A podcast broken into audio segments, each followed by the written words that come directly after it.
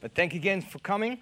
Um, we're going to get right into the Word this morning. If you don't mind opening up your Bibles with me to 1 Peter 1. 1 Peter chapter 1. 1 Peter chapter 1. 1 Peter chapter 1. And I'm going to really encourage you to get into the book of 1 Peter because it is really, really powerful, life changing, gives great directives for this life. We're going to read verse 8. It says, Though you have not seen him, you love him. Though you do not see him now, you believe in him and rejoice with joy that is inexpressible and filled with glory. Then I'd like you to drop a few verses down to verse 13. It says, Therefore, preparing your minds for action. So he's in the same chapter, in the same thought, in the same theme. He says, Since this is the state of your heart, therefore, preparing your minds for action and being sober minded, set your hope fully on the grace that will be brought to you at the revelation of Jesus Christ. As obedient children, do not be conformed to the passions of your former ignorance. Let's pray. Father, today, I just want to thank you so much for teaching us how to prepare our minds so that we will be able to exchange evil passions with godly passions, numbness of heart with a vibrant first love for you, that we will be able to exchange emotions and feelings of anger with feelings of compassion and love. Teach us today, Father, how to discipline our emotions in Jesus' name. Amen. One of the greatest problems we have in marriages today is that there comes a time where a couple will just say, Well, you know what? We don't know how this happened, but we just kind of fell out of love. And what do they do when a couple comes to the point where they're basically saying that we've just lost that love and feeling? That feeling is gone how do they command their hearts to love again? Somebody might say, Well, no, I can, my heart can love again. My heart just can't love them again. I can love again, but that person there is the problem. They're the one that cannot be loved. My question is how do we discipline our emotions and how do we command our hearts to love? Another problem we find in families is when the child grows up and he starts saying things like, I just don't feel like it. Son, go clean your room. I don't feel like it. Johnny, do your homework. I don't feel like it. Johnny, respect your mother, obey your mother. I don't feel like it. What does the parent do? What is the parent to do? Is the parent supposed to just command that child's emotion? Well, you better start liking it. You better start feeling like it real quick. Do you just command them, threaten them? How do you command an emotion? You and I have experienced the same problem of having to force our feelings into an opposite direction that they desire to go. The feelings want to go this way, and you have to force your feelings to go the opposite direction.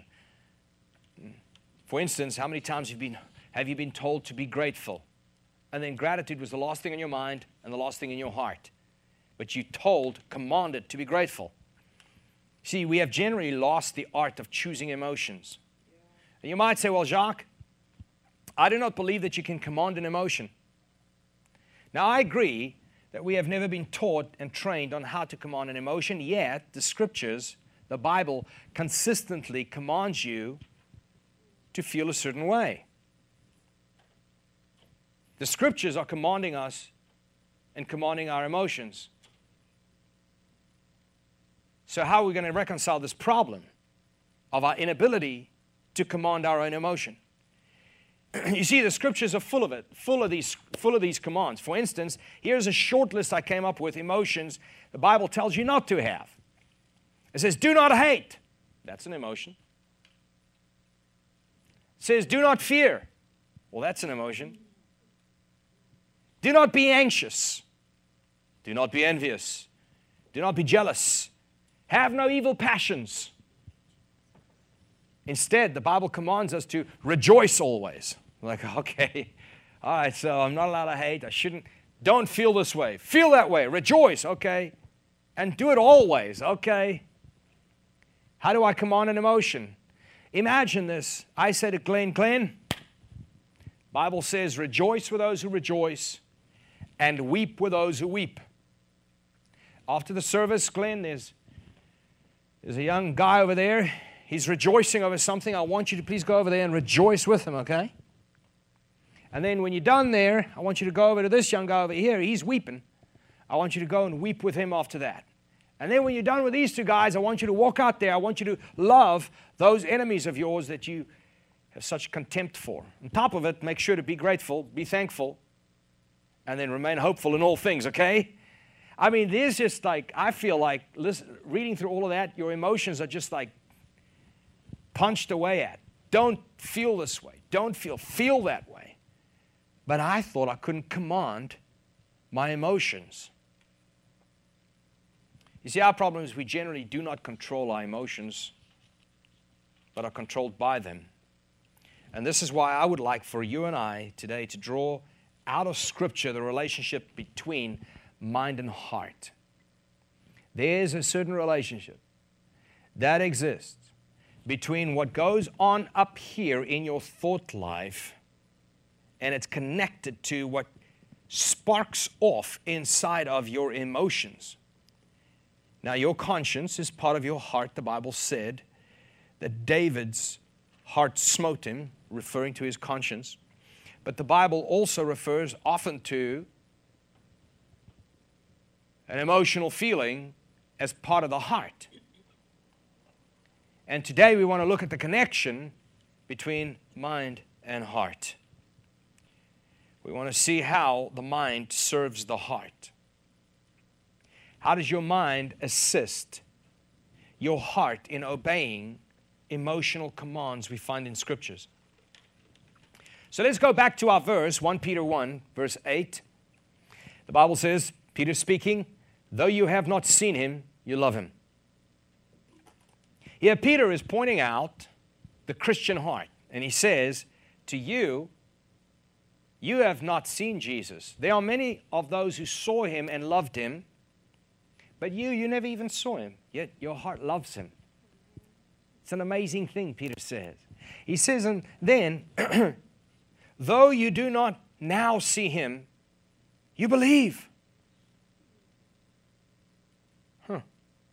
You believe. Your heart doesn't just love the one you haven't seen, your heart believes in the one you believe you will see. And then he says, Though you do not now see him, you believe in him and rejoice. You have an emotion. You rejoice with joy that is inexpressible and filled with glory. That is the Christian heart. So here Peter is describing it and its emotions. Peter is talking about Christians like you and I and how these emotions are real even though we have had no personal encounter with a physical Jesus. So the conclusion here is there are Christians, or these are Christian hearts. And the identification of it is it's a loving heart, it's a believing heart filled with joy inexpressible. Then let's jump down. He's in the same vein. In verse 13, he says, Therefore, because this is true, therefore. In other words, make sure to guard what you've got. Because how many of you remember in Revelation, there's that church that got rebuked because they lost their first love. Their hearts drifted, their hearts became cold, their hearts were hardened. And here Paul is saying, therefore, your heart loves him, believes in him, and you're already filled with joy, inexpressible joy. Now, therefore, preparing your minds for action. All right, we're going somewhere with this, so please follow. Preparing your mind for action preparing my thoughts for action. The word preparing, preparing there is, means to get ready. I'm preparing to leave the house. a lady who's nine months pregnant, she's preparing the house for what is to come. We are believing in Him whom we believe we will see. We're preparing. This life has one purpose, and that is to prepare for the life hereafter. That is the ultimate purpose of the life we have, and that is to be ready and prepared for the age to come. You are currently sitting here preparing for heaven. He says, preparing your minds for action. Get ready. Complete this training so that you can take action, so that you can become effective. Preparation happens first. Another translation worded this gird up the loins of your mind. I always used to read that. I didn't know my mind had loins, and I didn't know what loins were. So I always kind of skipped over it. so gird up the, ah, that thing of my mind. Gird up the loins of your mind. So, what are loins? He's actually giving us a metaphor, a metaphor showing us what to do with our minds. They used to wear longer robes back in the day. It almost looked like a dress, like even people in Arab nations today would wear, like long robes. And to gird up the loins, what they used to do in order to take action or to run, what they would have to do was they, they would bend down and put their hands through the back or through their knees, pick up the back part of the robe, pull it up to the front here. So now they're holding the back part of the robe, but they picked it up, they pulled it through, and they tuck it in. Now their dress has turned into shorts, and they can now run. Okay? That is what it means to gird up your loins. And here Peter says, the Apostle Peter says, now what you have to do is prepare your mind by girding up the loins of your mind. What is he telling us? He says, in the same way, pull up and tuck away all those loose ends of your mind. Tuck away and gird up all those useless thoughts that you engage with all day long. Put them away. Those thoughts that clutter up your mind. Pull up and tuck away all those long skirts hanging off your mind that functions as an obstacle, as an hindrance, as an obstruction. So, my plainest way of saying this is put away useless thoughts that are taking up mental real estate. Put away all of those useless thoughts that clutter your mind. Put away thoughts that are clouding your thinking. Put away thoughts that are causing you to be double minded, distracted, Put away thoughts that are causing you to be distracted from God's purposes. Because until you do that, you will not be ready for action. You're simply not ready. You're not prepared. So, in context, it reads, therefore, preparing your minds for action and being sober minded. Okay, so now he's telling us the second thing to do with our minds. We have to keep our minds sober. Now, I used to read that and I used to say, I used to say, see, you shouldn't be drinking alcohol. Your mind needs to be sober.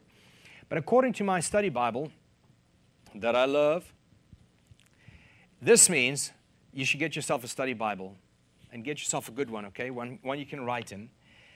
Um, according to my study Bible, this means thoughts that are steadfast are sober thoughts. Why?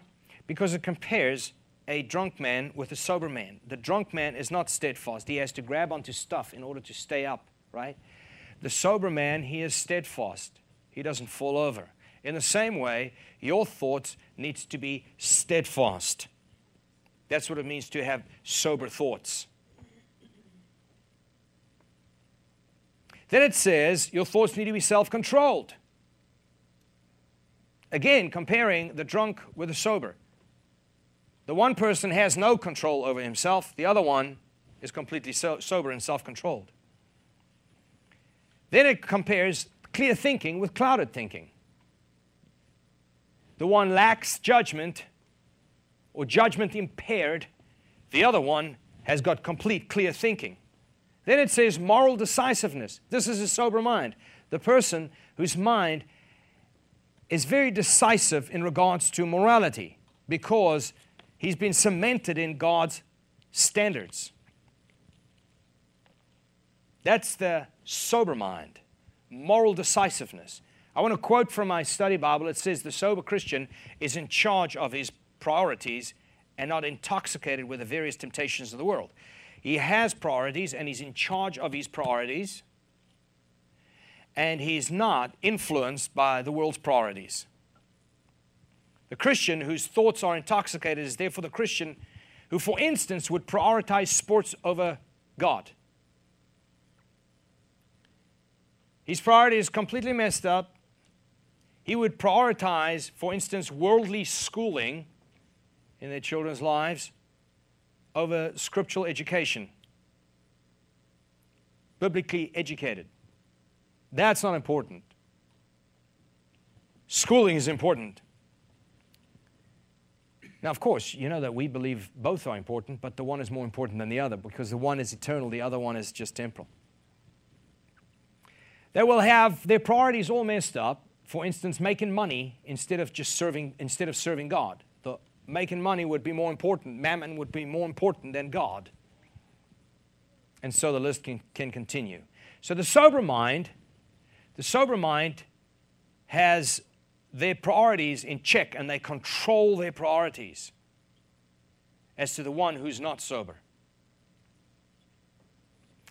So the conclusion here is that we have two images on what we ought to do with our minds. We ought to, number one, prepare our minds by girding up the loins of our minds, tuck away all those useless thoughts, stop engaging with them. Number two, have a sober mind, a sober mind that is steadfast, morally decisive, a sober mind that has self control and controls and disciplined over the priorities. That's the sober mind. So here are those two pictures that he gives us. But my question here is for what reason? Why? Man, we're just going through all of this. We're girding up the loins of our minds and we're becoming all disciplined in our thoughts and we become structured in our thoughts and we hold fast to our priorities. And why? Well, the next line says, hope fully. Prepare your minds for action have a sober mind, hope. Now he commands an emotion. You may have come here this morning needing hope. And here, Peter, the apostle, counsels you to hope fully. He's commanding you to have an emotion. And you go, But I don't have hope. And the apostle says, Hopefully. Yeah, but I don't have hope. He says, No, hopefully. But I don't have hope. Oh, okay. Well, let's back up. and why don't you hope fully? Because it has to do with not girding up your mind and being mentally intoxicated, thoughtfully intoxicated. So, how do I command or how do I obey that command? You see, this is the challenge we have as Christians. We are commanded to turn certain emotions on and other emotions off. Don't hate, love. Do not be covetous, but be generous in your heart.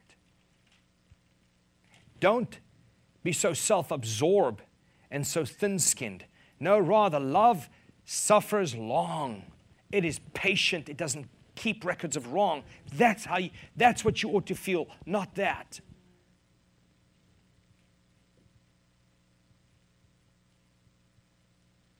We are commanded to turn those emotions off and turn other emotions on. Love your wife, really? I mean, we've been married for two years. How am I going to stay in love with her? You know that. This is the challenge we have. Not me. This is Valentine's Day. but in this portion that we're reading, we're drawing from the Apostle Peter's counsel on how to command that in motion. If we look deeper, we'll see what he's telling us. Prepare your mind and remain sober. And in this, we conclude that the mind is given for the sake of the heart. I mean, think of it. the mind is given for the sake of the heart. Your mind serves your heart. That's what Peter is saying.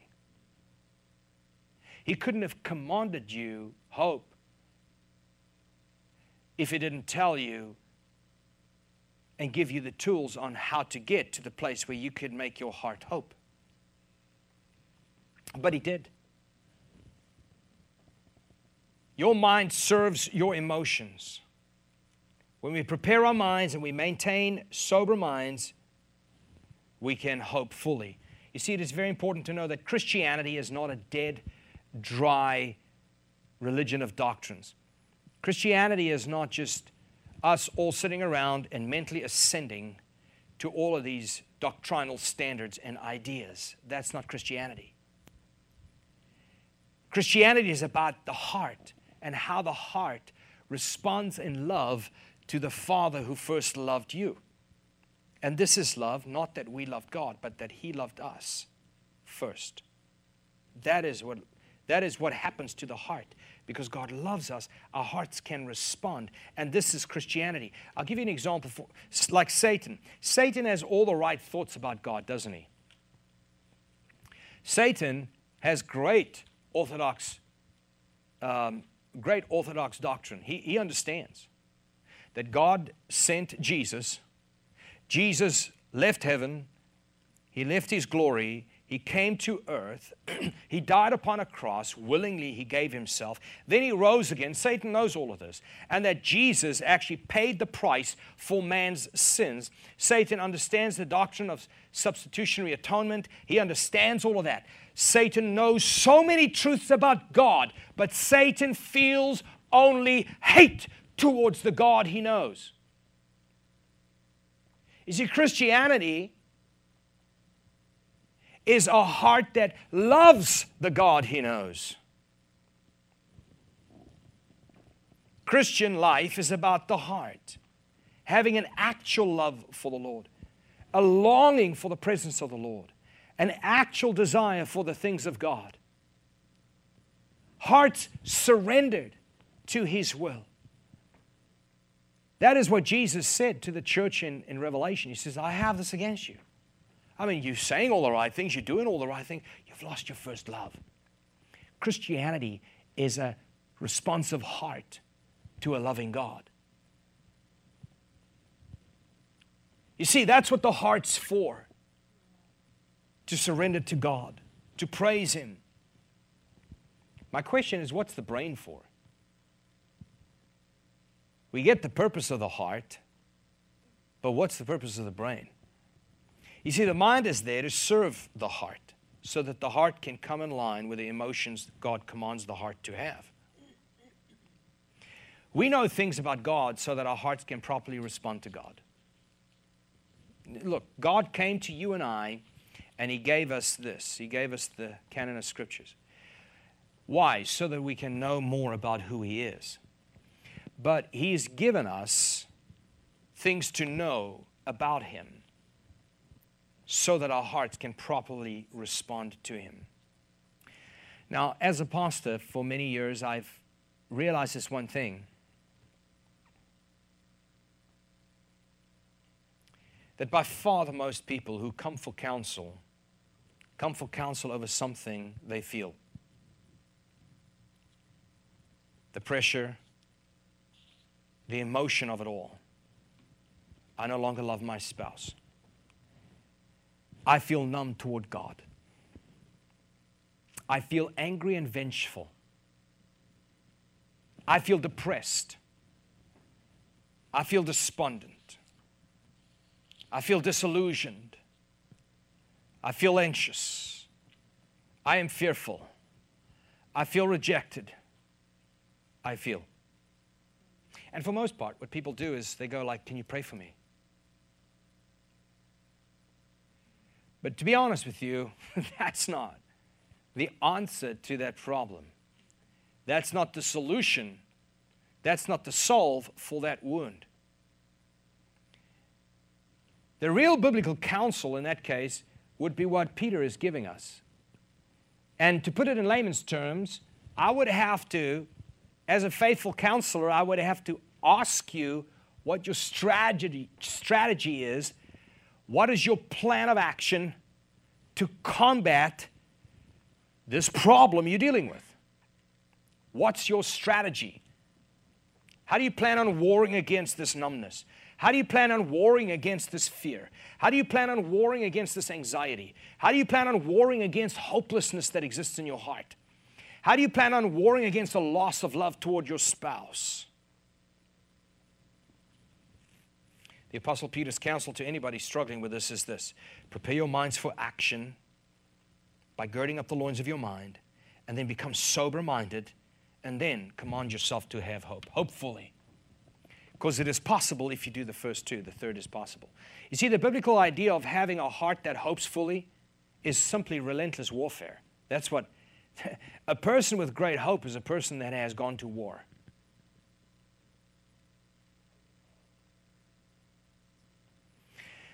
To be a person who hopes fully, we will have to become a person who knows how to gird up the loins of our minds and then cultivate the sobriety that's necessary for hope to exist. Now, the Bible continues. Peter continues. He says in verse 14, Do not be conformed to the passions of your former ignorance. Wow. Do not be conformed to the passions of your former ignorance. Now, Look at how brilliantly Peter writes this. He is showing us how passions can be changed. If you have passions that you know you ought not to have, today I want to let you know that there is hope. It is possible for you to not be conformed to your previous passions, but to be transformed to godly passions.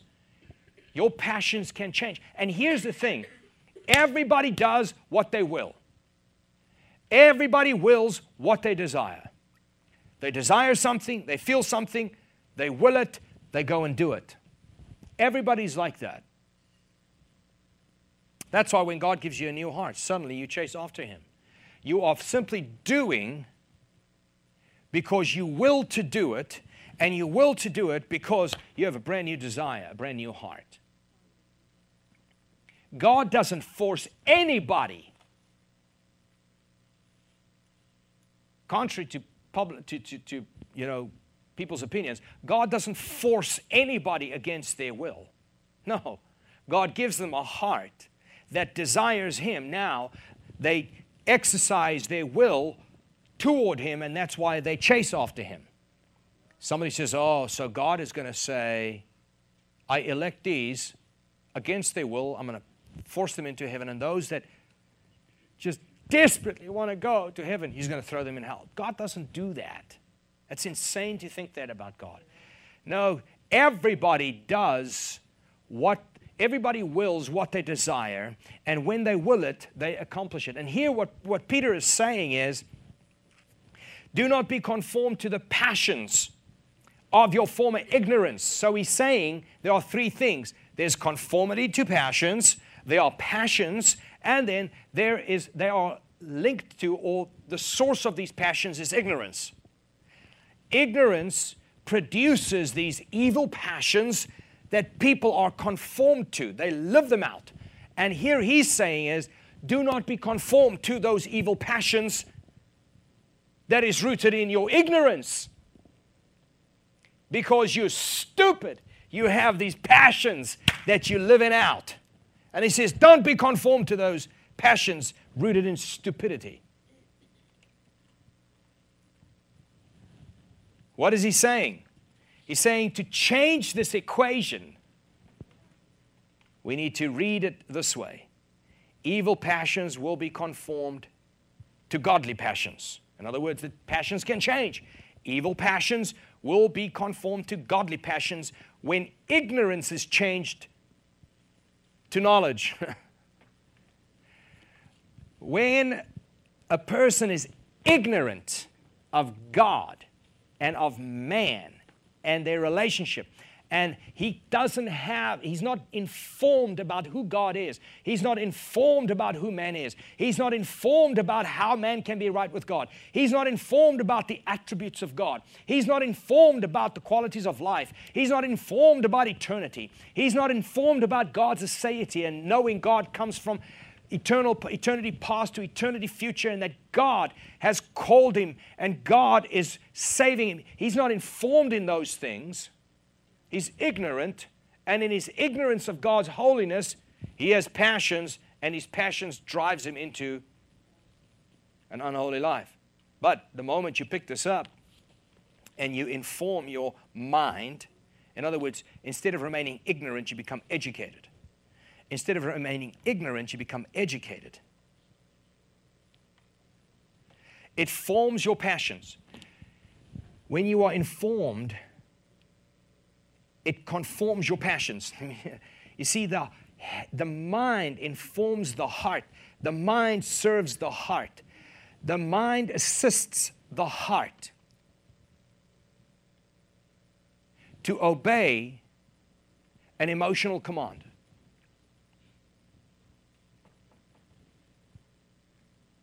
The informed and educated mind causes your emotions to transform from evil passions to godly passions. You know, when our education system was started by people like the Puritans and those who first landed, they had one goal in mind kids need to be educated so that they can know the will of God. Did you know that? Educational uh, institutions were formed in order for kids to be educated in the divine.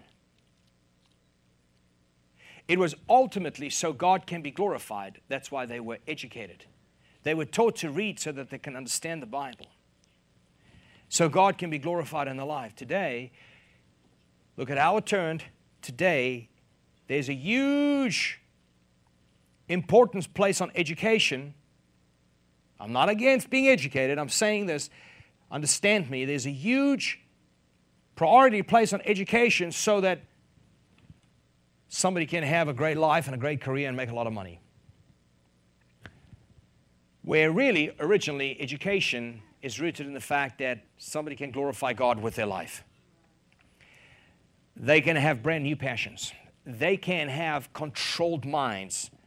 They can have, therefore, command uh, their hearts to feel what Scripture commands them to feel. So, education is taken a very, very different direction because it's no longer about knowing God, being educated in God. It's so that man can prosper. So, our conclusion here is that the informed and educated mind causes your emotions to transform. Why? Because our minds facilitate our heartfelt emotions. Our minds serve our hearts. There's a connection our thoughts assist and instruct our hearts.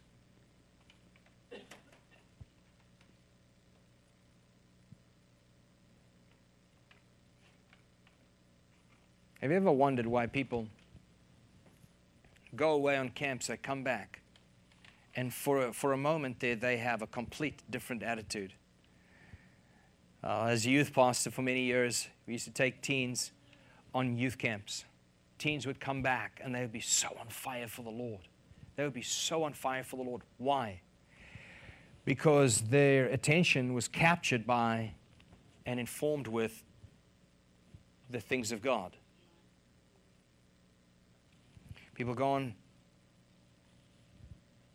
on a camp, married couples, they go on a camp and they look into the Word of God as to what marriage is all about and how God designed marriage and what's the purpose of marriage and the meaning of marriage and, and how does marriage work. And then, and then there's a new freshness in the marriage. Why? Because their minds were for that weekend informed on that issue, and suddenly the heart came alive. So, if you're wondering why your heart's cold towards the Lord, well, that's why. If you're wondering why your emotion, you cannot command your emotion to change, well, that's why it's rooted in ignorance. Yes, Christianity is all about the heart. But here the Apostle Peter is telling us and giving us the, the instruments, the tools on how to command our heart to feel. Let's pray. Father, today I realize, Lord, that we are stewards over our thoughts, our mind, our thinking. And that we haven't been faithful as we ought to be.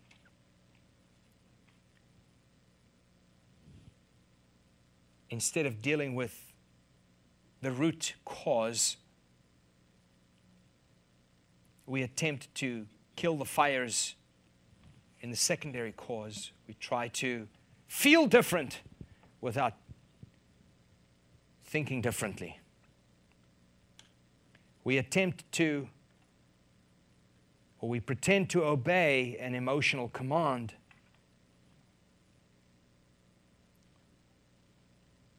But we do not inform our minds, which is the means through which we can command our hearts.